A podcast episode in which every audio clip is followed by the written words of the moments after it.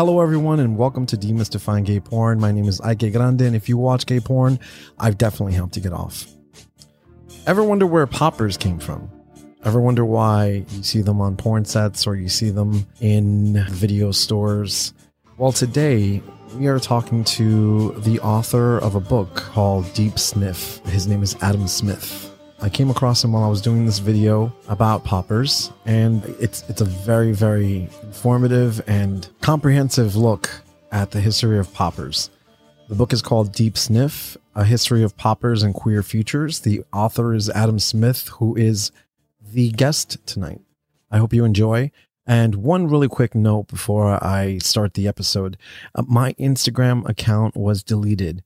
So if you've followed me on Instagram, I have a new account. It's called I period K Grande.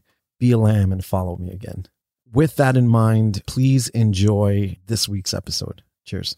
Everybody, please help me welcome Adam Smith. Smith, right? Smith. Right. Smith. Because it sounds good in my mouth. It sounds good, right? sounds really good. Author and podcaster. Your book, Deep Sniff, is about poppers. And uh, that's the reason why I wanted to have you on was because poppers are so embedded in gay porn history. So welcome. How are you? Thanks very much. I'm I'm doing really good. Thank you very much for having me. No Yeah. problem. Thank you for thank you for coming on. I was doing a little research on on uh, poppers because of you know we had spoken briefly before we got on, but there were a couple of models who were on OnlyFans who had bottles of poppers and they had to they had to edit them out basically. So Mhm. we're talking about people who've had a catalog of 200 300 videos and a hundred of them might have had poppers in Wow. them and they got taken down and they have to figure out what to do. So Wow. I, I thought it was very interesting. There is a crackdown going on. Here comes your book, Deep Sniff. what what got you interested in the subject? Well, I just got interested in poppers as a subject because I got interested in poppers as a as a pleasure. You know, uh, poppers was just a part of my sex life, and pretty soon after I started using poppers, I just felt like, wow, this this is really good for me. You know, this is really good in my sex life, whether I'm like with a partner or by myself. And uh, I just really liked it, and I just noticed how lots of other people, especially gay men or queer people more broadly, that I that I knew or that I was sleeping with, use poppers, but not very many people knew very much about them uh, about what this drug was, where it came from, why it's called poppers, how it became associated with gay life so much, and all those things. And so, I guess as a writer, I just thought, well, that's something that's interesting. You know, the fact that lots of people know what this is, but they don't know very much about it. So I feel like there's stuff to find out there. I did notice that in one of your tweets, I think, or you were retweeting, you said there wasn't a book on poppers, so I decided to write one. I think actually what I said also was that I saw a hole and decided to fill it. yeah, well. I'm I'm glad you did because there is tons of history with with poppers. In your research, what did you find they were used for? angina relief. You know, um, so the the substance amyl nitrite was first synthesized in 1844 by a French chemist who was just playing around with all sorts of different substances and chemicals, and he synthesized this this liquid, which in vapor form was pretty smelly, and it made him blush when he sniffed it, and he couldn't really think of a use for it other than that. So um, it, it kind of got handed down through a few researchers and through various different research papers with different people trying to uh, figure out what this was doing to the human body and maybe what it could be used for. And those researchers found that it dilates the blood vessels and lowers the blood pressure, and that's what gives you this like head rush, uh, and maybe you might blush as well, and also um, that it's relaxing your muscles. Uh, I I couldn't find a really early example of it particularly relaxing your like butt muscles, um, but uh, the the Victorian researchers I don't think they quite got that far, or if they did, then they didn't write about it and publish it.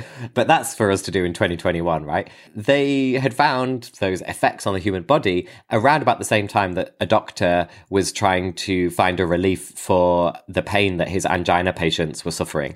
Now, this doctor is called Thomas Lauder Brunton, and he's like pretty hot in a Victorian way, if you want to Google his picture.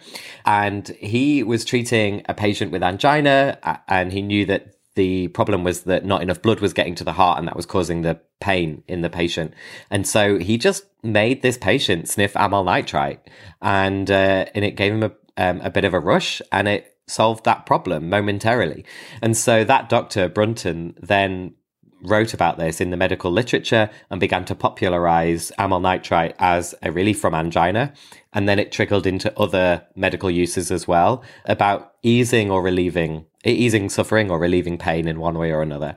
And that was kind of w- what the substance was used for for like several decades up to the middle of the 20th century and it was it was then that it started to really i guess waft and pervade into sex our sex lives you had mentioned in the book regarding as far back well i i, I might be skipping a little bit in the 20th generation the 20th century but the 60s and 70s and and disco and i i didn't mm-hmm. know. And straight uh clubs too. It wasn't just you know it wasn't oh yeah. synonymous with gay clubs. Oh yeah. I mean there's you know the 70s well the 60s first of all especially in places like san francisco and and new york uh, and london as well of course were huge places of pleasure to do with music and dancing and gradual gradual well f- and final like sexual freedoms for lots of different people. Not everybody but there was this, this huge awakening and definitely by the 70s and especially to do with gay culture in the 70s, you get the concentration of gay districts like the Castro in San Francisco and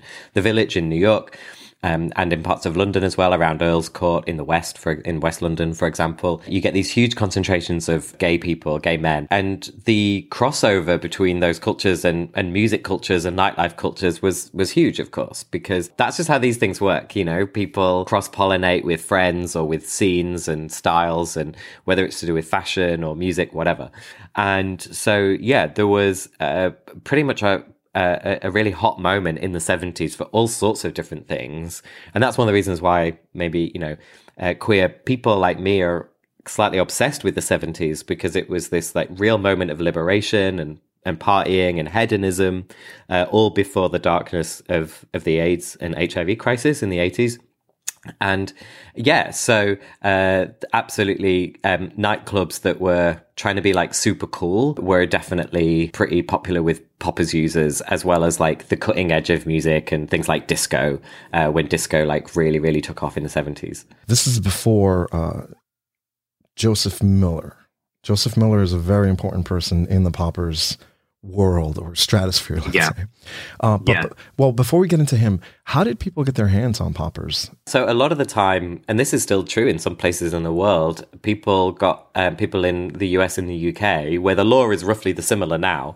is roughly similar now. A lot of people got their hands on poppers or amyl nitrite by going into a pharmacy and saying, "I have angina or a heart problem." Please, can you prescribe me, or please, can you actually sell me amyl nitrite? And you didn't really need a prescription for that at first. Uh, I think the prescription requirement came in in the mid 70s, around about 76, when authorities, both in the US and in the UK, noticed that people were walking into farm, basically gay men were going into pharmacies and asking for amyl nitrite in like quite industrial quantities, way more than you would expect from people uh, who had angina pain. And also, these were like different kinds of men. You know, these were not the people who were slightly older and more at risk of angina. These were like young gay men, basically. They were healthy. And so they were going into pharmacies and asking for this. And actually, I know that recently in Australia, uh, because there is a ban on poppers in uh, Australia, uh, some people today do go to their doctors or their pharmacies and ask for poppers in that way by asking for the for the chemical substance and say it's a medicinal use. Some of them actually say to their doctor, "This is to help me have sex, and that's a part of my healthy life and well being." And if the doctor is, in my opinion, like sensible and uh, humane and compassionate, then they will give that prescription, you know. um, so yeah, in the seventies, um, that was uh, up until the late seventies when the prescription requirement came in. That was how people in places like the US and the UK got hold of them just by going into a pharmacy. The prescription requirement changed the game a bit, but also by this point, anyway companies had started to really manufacture poppers in huge industrial quantities and market them, brand them specifically uh, aimed at gay men. Basically, in in um, you know major cities like um, New York and, and London, and that was when in in the mid to late seventies, that was when you, you you start to get the the brand names that we know that are very famous with poppers, either in history or still today, like Rush and Locker Room uh, and TNT and some of these brand names. And that, that sort of started the trend of what poppers brand names became, which is why they're they're often still called slightly ridiculous, bombastic names like that. Actually, today, many of them. Rush is one of the ones you don't forget. Platinum, right? I think. Uh, what, oh yeah, what's that one called? I can't remember now. Of course, there's all the different sub brands as well, like Rush XL and yeah, um, yeah, Rush Platinum and oof, yeah, everything. And yeah, there's a, you could do a whole thesis on on popper brand names and and what it says about uh, I don't know, human society. There's one called Oink. There's one called Lady Poppers. There's also, you know, Jungle Juice is a famous one. Everest, Wings. They're often they're often about like power. They're often trying to evoke power or like big things or big heavy things.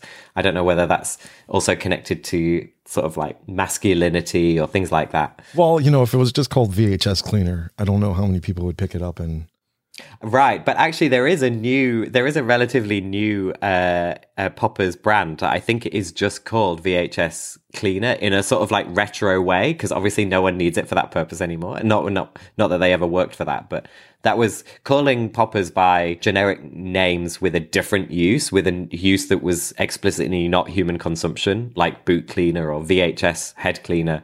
That was that was some of the ways that the manufacturers kind of skirted around with the law.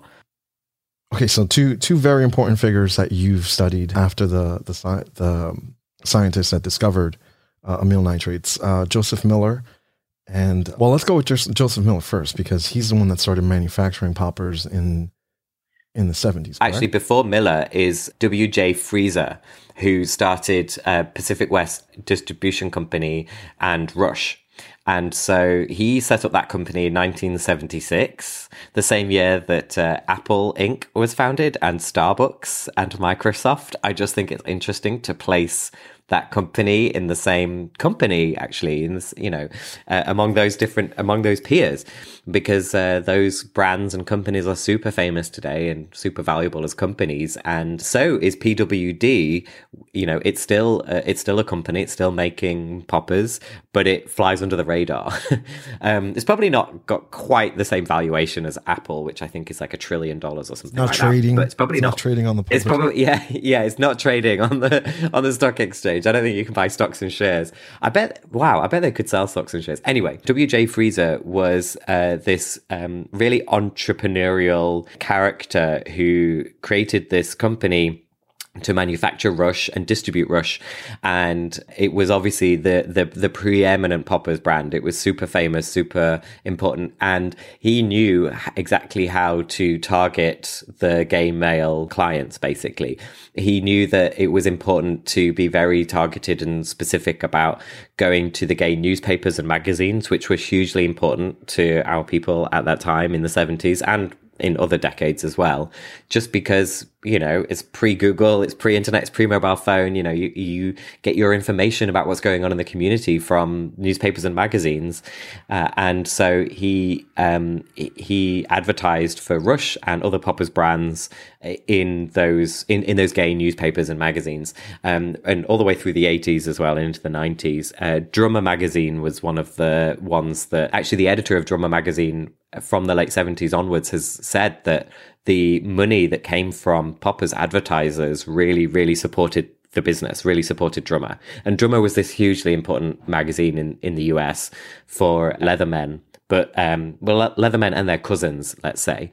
And so, and Freezer was just really quite bombastic about the claims that he made about poppers and the scale of the market that he wanted for his product really. You know he said they should be sold in Safeway alongside the shampoo and they should be advertised on daytime TV and uh, he also did uh, pretty cheeky things um, I mean cheeky is kind of a charitable word for it like inventing or creating a different company which would be a sort of medical research company which would do quote unquote research on on poppers in order to prove that they were not harmful. And then he would cite that research research from that other company, which he had created in order to uh, convince journalists and people that poppers were not harmful. So, like, that's a pretty dodgy business practice, in my opinion. I mean, the harms from poppers are like relatively low, especially compared to other substances and drugs.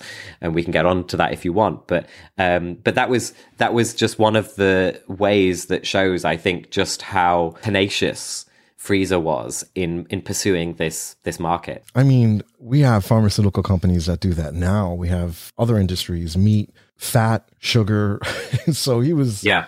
He wasn't. It was dodgy, yes, but yeah, common. But yeah, I'm not saying that it's not common.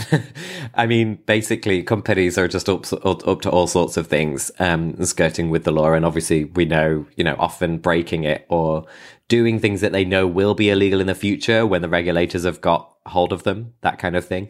And but Freezer died in the mid 80s. I forget exactly the year.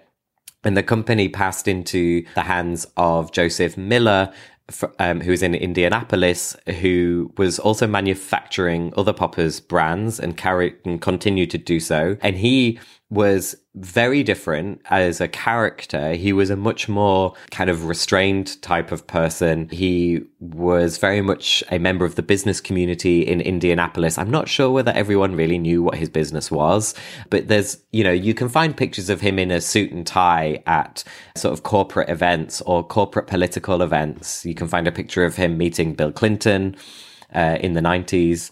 So that was when Clinton was president. And um, there's also the um, HIV testing center in Indianapolis is named after him be- because he made a donation there. So he made a lot of money and he died in, I think it was 2010, um, certainly well into the noughties. And so there are just two very different and distinct uh, characters that you might not have heard about, but that have actually been hugely influential and significant in uh, expanding the the reach of poppers really and building hugely influential brands. When Miller dies uh, in 2010, who is propelling poppers into the 20 yeah I, th- that's a mystery to me. And um, so that company still exists. And I, th- I, I read online somewhere that miller's brother was in involved um, probably as a next of kin because i don't think miller had a partner or, or any uh, children and um, I'm not sure whether the brother kind of retained ownership of that company, but the company still exists and it's still manufacturing poppers. There's also uh, other companies now that are probably on the same scale. BuzzFeed actually did an article going into a poppers company recently, well, a couple of months ago, and um, actually interviewing the person who was running the company. And that was really rare to see that inside look in a company, in a poppers. There was a picture of the guy packaging, right? I think that that uh, yes, okay, yeah, exactly. Yeah, that. there's yeah because there's pictures inside the factory, and it's very unusual that a poppers manufacturer would give access to a journalist. I, I mean, I spoke to the journalist. Uh, he's called David Mack when he was working on the story, and he said that he had been quite dogged in his pursuit of uh, getting access to the company, um, but that he was still like absolutely gobsmacked when the guy just said, "Yeah, okay, come, come and visit the factory, come and interview me," because they're quite shy because they're dancing in this quite grey legal zone you know, and so they don't really like to attract attention. And some people from the industry said that this guy was really crazy for granting David access to that uh, the, the company. And also, I mean, the the headline writer of that article absolutely nailed it because they one of the things that you can't say in the UK and the US if you're making poppers is this is this is pop this product is poppers and you sniff it uh, as a human person and this is what it does to you. Like you can't kind of advertise it like that. So the headline writer for the BuzzFeed article said this man does not make poppers. And so all the way through he's just saying, "Oh, I'm making odor I'm making room odorizer," you know. And this is a really curious legal situation that poppers are in that I find really, really interesting. In that article, too, I think I read uh, a little bit about that where they pretty much sum up a good amount of what happens with poppers. They appear in almost every adult bookstore that you can imagine, and there's such a quantity. I'm, th- I'm thinking about the ones in New York when I pick up for uh, when I'm heading to a porn set or or during if yeah. something happens, if a bottle falls and you have to replace it. Yeah, yeah. All you see is you know there's usually a cabinet. It's usually very very close to the uh, cash registers, and yeah. I would say about 50 brands of of mm-hmm. poppers mm-hmm. just hanging yeah. out in front. Um, yeah. Legal loophole. Yeah, the legal loophole is just that they can't be sold for human consumption. And so that means that um, you don't see on the bottle instructions of how to use it safely. You see things like, you know, don't get this in your eye, don't drink this, but you don't have instructions on the bottle about how to sniff it. And also the retailer can't tell you that either because they would be selling it for that purpose then. So it's just really strange, you know, on other, if you imagine other products in your house, like, you know, the cleaning fluids or the bleach that you keep under your sink or in the closet that, you know, imagine if they could not legally say to you how to use this product safely. You know, of course they have to do that. And so, but poppers are one thing where everyone knows how you're using it, but they're actually not printed on the, on the label. And so they also can't be called anything that would make the buyer think that this could be for human consumption. That's why they're called historically things like VHS cleaner or boot cleaner or room odorizer is the common one today, or just aroma. Um, with so there's that idea that you're not going to actually be kind of ingesting this in your body in any way, uh, even just by sniffing the vapor. And so, what's I think what's really interesting about this is how, like, basically, it feels to me like this might be the only product where the state, manufacturers, retailers, and buyers all know exactly what's going on. They know what these things are. They know how people are selling them. They know how people are using them and how people want to use them. But yet no one's saying that explicitly. And the state is saying, Mm, yeah, that's okay. And manufacturers are saying, yeah, that's okay because it allows us to keep doing what we're doing and no one really gives us unwarranted attention or regulation. And of course, users are saying, well, as long as I can go down to the adult bookstore and buy it or get some online, then I'm happy too. Um, that's not the case in other countries like Canada where there's a ban or Australia where there's a ban or other countries where which just have different legal situations. But in the US and the UK, that's the situation. So like everyone's lying and everyone knows what's in plain sight. Uh, but we're all sort of doing it anyway. I don't know. I kind of I find that quite erotic, actually. You know, there's something kind of a bit gay about it. if you think about it too, pornography is kind of on the skirts of what's legal and what's mm-hmm. not. So it's it kind of mm-hmm. there's a correlation there. While you were saying that, I just I I always think about the fact that the only thing that separates porn from prostitution is basically having a crew uh, shoot mm-hmm. what's going on because there's the extra yeah. there's the exchange of money yeah. at a certain point. So the the porn production company uh, acts as a pimp, if you will. You know, and, and it doesn't in a less dirty way of saying it, but if you break it down to a basic term, or it's yeah. It's very interesting. So I, I, yeah of course. And like like you said like everyone knows like there is totally a comparison because everyone knows this is happening. Some people don't want to think about it. They don't want to see it. They don't want to think about it. I mean you know good luck to those people. Um, and some people actually really get off on the fact that all of this is going on under the radar. Some people you know just really like the fact that they do something which is just not very publicly open, but then also intensely, extremely publicly open as well. You know, if you just know the right URL. Before I get into, I, I, wanted to ask you a little bit about your history with poppers, but sure. Why are they called poppers? Oh, they're called poppers because when amyl nitrite was originally a medical r- relief for angina pain, it was packaged in these tiny glass ampules. So each hit would be like a tiny little bit of liquid in a tiny little glass pearl or ampule. Um, and because it's not the liquid that you want, and that's the thing that can like harm you if it touches you, it's the vapor that you want. You would crush this little ampule in your hand, maybe in a handkerchief or something to catch the liquid. And then the vapor would rise f- from it and you would sniff the vapor. But the act of you crushing that little glass ampule because it was a, like a pressurized thing would make a pop sound. And so that was how poppers got their street name when they transitioned from being a medical thing into a like a sex thing and a pleasure thing was um, they were just they were called poppers because they made a popping sound and now you know generally they're manufactured and sold in these tiny little glass bottles and there's no popping sound anymore uh, but uh, but we still use that word poppers so that's where it comes from What about the little? Um, there's always two little beads or something inside of them when you shake them.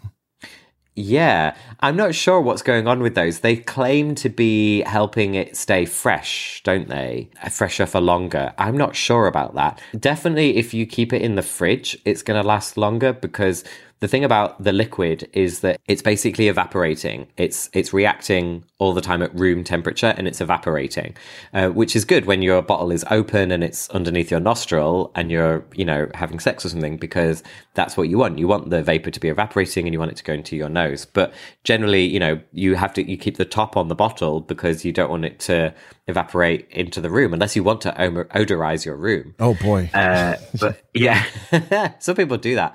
Um, it's like opening a bottle of red wine, you know, like half an hour before you're going to drink it. I don't know about Um, that. I've, I've had it fall on sets, and everybody's just you know keeled over, and they're just it's it's a lot. It's a lot. It's a lot. I guess it depends on the amount. Yes, that's true. And definitely, also, it depends what else it's mixed with, what other smells. Because, like, I've been in like sex clubs and stuff where you go in and you can smell the absolutely indistinguishable smell combine of the combination of like sweat and poppers and maybe cum as well. And it's like both intensely sexy on the one hand and at the same time like kind of gross on the other hand or like too much on the other hand. But that's that's sex clubs for you. What was the first time you used poppers like? I do, well, I remember the first time I encountered poppers, which was um, I went, I actually turned up to a hookup at, with this guy that I had had sex with only once before. And that hook, and the second time, it actually turned into a threesome, which was a nice surprise because he invited someone else. And they were sniffing poppers with each other and they offered it to me, but I didn't know what it was. I was pretty naive. Um, I came to se- sex like later than other people. And so I had this quite steep learning curve and um, a lot of things were surprising me in quite a short period of time. I was like 29, 30 having sex for kind of the first time really and learning a lot and experiencing a lot. And uh, and so they were sniffing poppers on that night, and I just said no because, to be honest with you, like the two of them were like more than enough for me. It was I was like fully stimulated, so that was fun. But then I did what I normally do, which is like retreat into my like darkened room and like did my own research and thought about it, and then and I bought some and must have tried some by myself. I don't remember the exact first time, but I remember thinking like, okay, it's not not a big deal. Um, but then the first time, not long after that, when I really, really understood what they can do for you and what they can do for me was a New Year's Eve actually in 2017 and I was basically watching porn and wanking by myself at home and the fireworks were going off outside and I found a Popper Beta video which I had not seen before and it was really intense and it was telling me when to sniff and it was showing me all these clips and it was playing me this dark techno music and I just followed the instructions and I watched and I wanked and I sniffed and I had a great orgasm and the fireworks exploded outside and I was like, "Oh wow, this is great. This is now a part of my sex life." That is a great New Year's.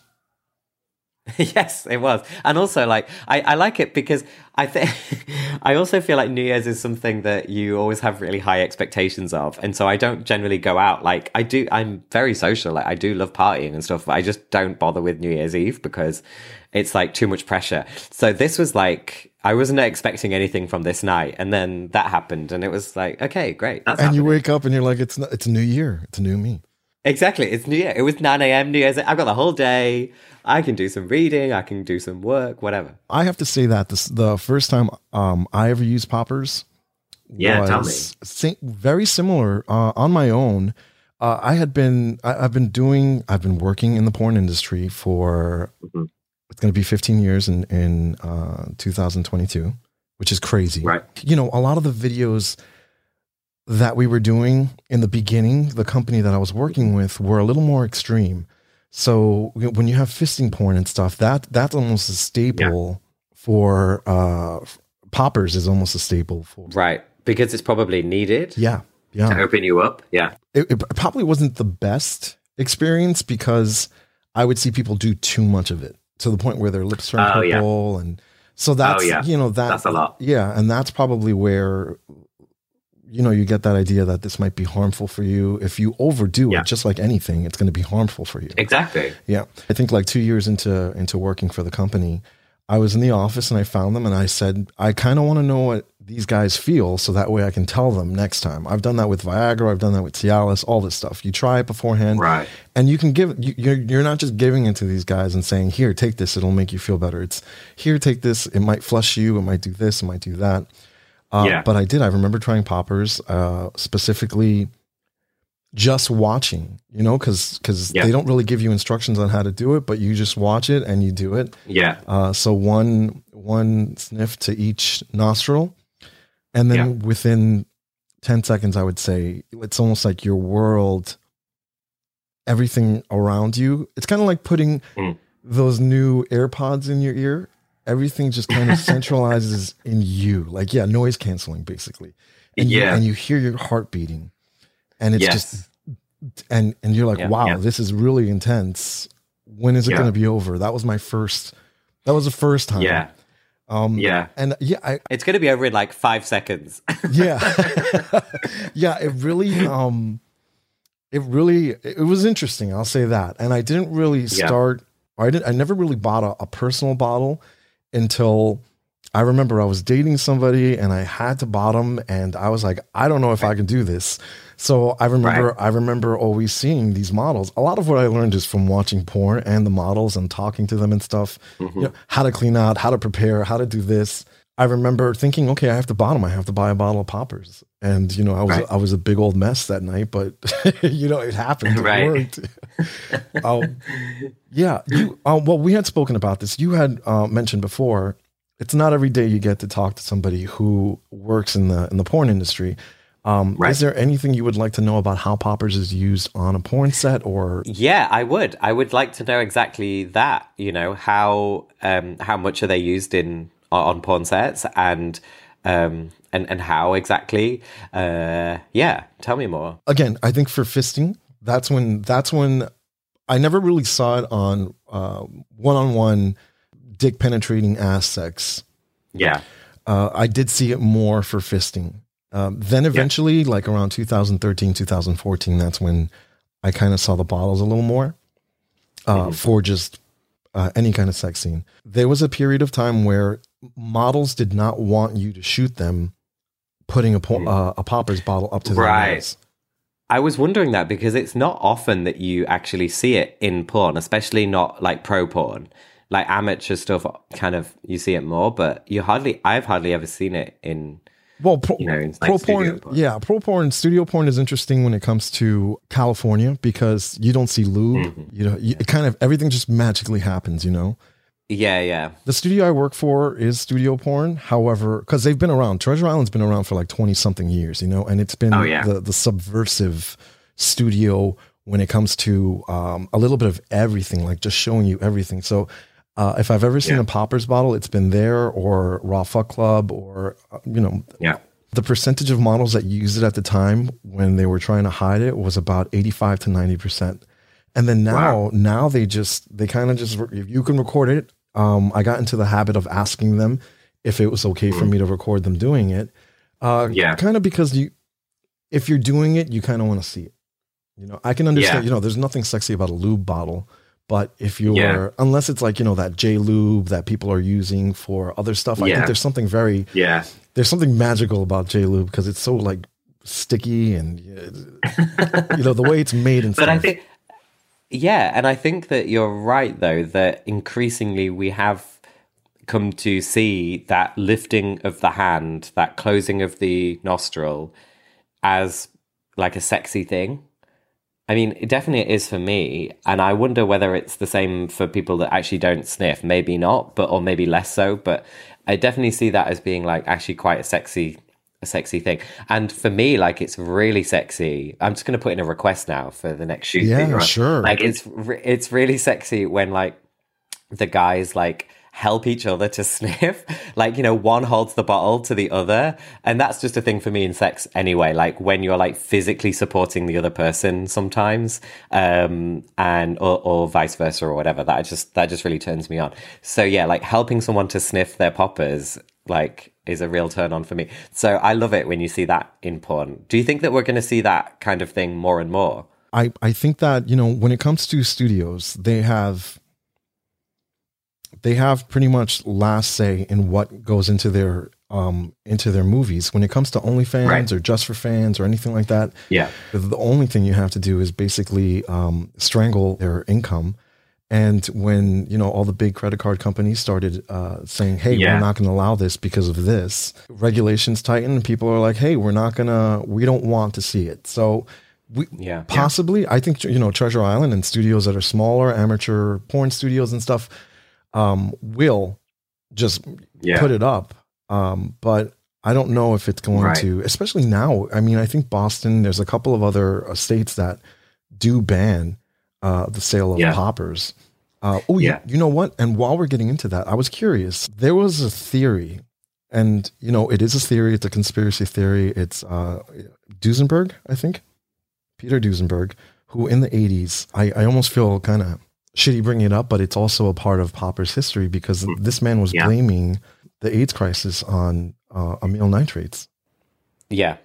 Yeah, it became like a big deal in the 80s and you can imagine I mean you could I I'm I was born in 84 so I'm not old enough to remember what it was like to live during that time um especially like as a queer person but you know obviously everyone was was was worried and panicking and was trying to find the cause of this problem first you know before we'd identified the virus and and the transmission and stuff and so out of that that panic in a way came this correlation which was that uh, just like how at first the correlation was like hang on a minute like most of the people who are getting sick and dying are like young gay men um, men having sex with each other and they're otherwise healthy. So there was that correlation made first of all, which is which is true because we know kind of how it was transmitted and everything.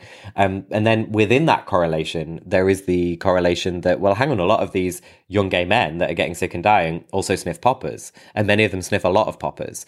And so actually, it be it for some you can see how some people would say maybe it's the poppers that's causing this, or maybe it's the poppers that is somehow harming your immune system, which means that you're more likely to, to contract HIV.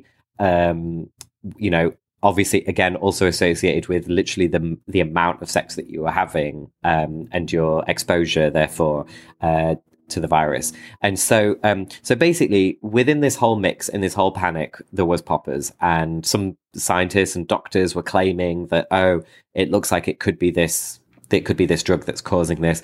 And then the virus was uh, identified, and then the test for the virus was um, w- was brought out, and then people became more and more familiar with exactly how it's transmitted, and that it's a bloodborne virus etc etc and so gradually the um, the the guilt, if you like, of Popper or the the the alleged guilt of Poppers like faded away as we understood more and more about the virus and how it was transmitting between people.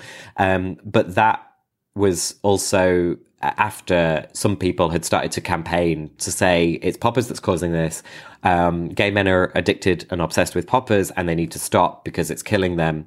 Um, and then they th- those kind of voices actually carried on even after the um, that that alleged guilt had fallen away. You know, and, and once we knew more about the science and, and this, that, and the other, and some people carried on campaigning like that. And there's two that I write about in the book: um, Hank Wilson and John Lauritsen, who were heavily associated with a, a campaign against poppers in the US and, and the UK. They actually um, made a little bit of progress in the UK as well.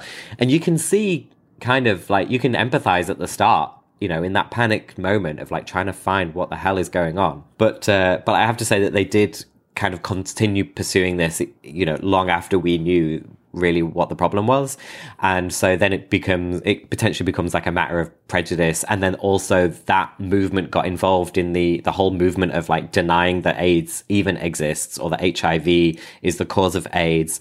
And that leads to huge problems, you know, even at the level of like the country, like in South Africa in the, in the, in the late nineties, you know, the president, um, denying and all of that. So you can see how these things are connected. And of course, we're all living through that now with a different um, virus um, and different things about how people uh, how people are worried about this and how that leads them to create certain ideas and you know and so on.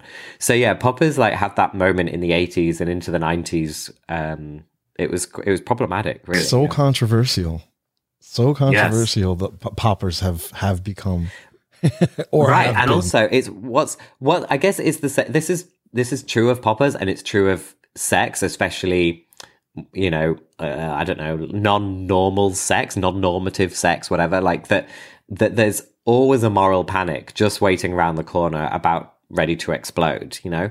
So poppers have had several moral panics like this one that we just mentioned with the HIV, even though you could say it's not really a moral panic. It was a completely justified panic, but it became a moral panic because basically people were saying about poppers use that it's immoral to do it in the same way that some people were saying it's immoral to have gay sex, right?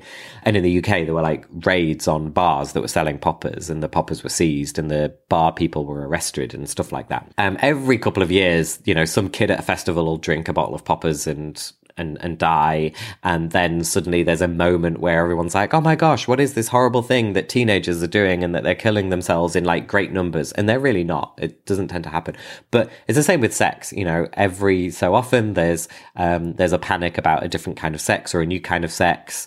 Uh, or anything to do with the LGBT plus community. You know, it seems like the rest of society is just always waiting for every six months there to be a new reason to pile on us and to tell us that we're wrong. Uh, and so I suspect that that'll happen again with poppers. Um, I'm sure, like even now, it's happening in a way, like you said about um, that Pornhub is trying to clear up, clear up, and also OnlyFans trying to clear up, uh, are using clear up in like inverted commas, um, lots of the content, and that is to do with like morality. There's always moral sex and immoral sex. Uh, it seems rather than just sex.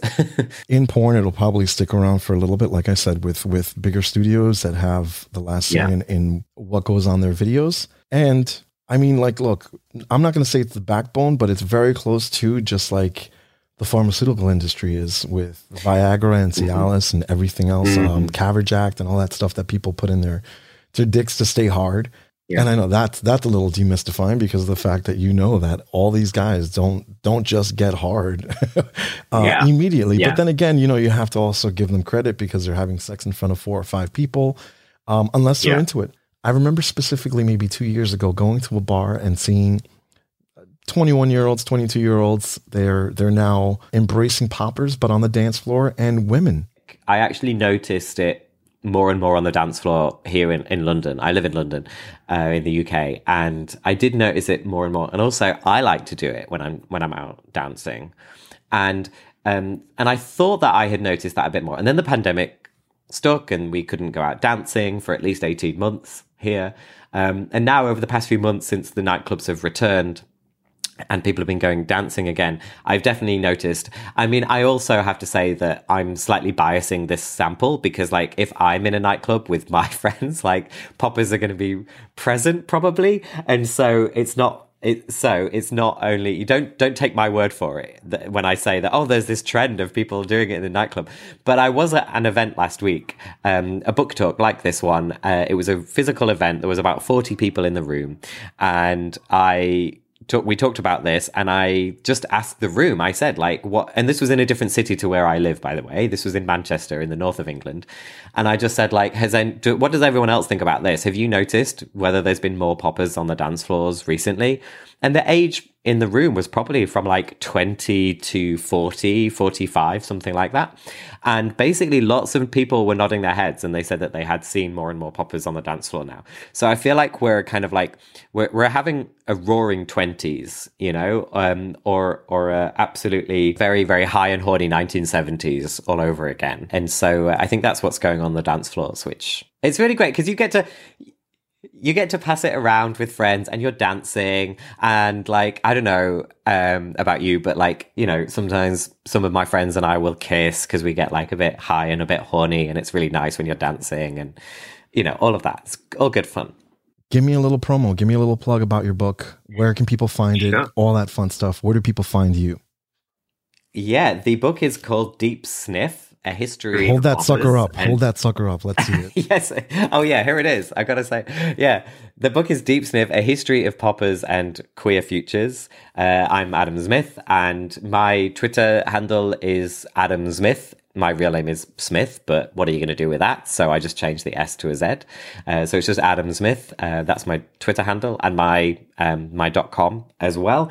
And you can buy the book in like any good bookshop, uh, any good bookshop, basically, um, online in um, the big obvious ones, or uh, from your like local independent bookshop, which I would recommend, or bookshop.org, uh, which is doing amazing things for selling books via independent publishers uh, and independent retailers, but um, but uh, they're sending them to you as well.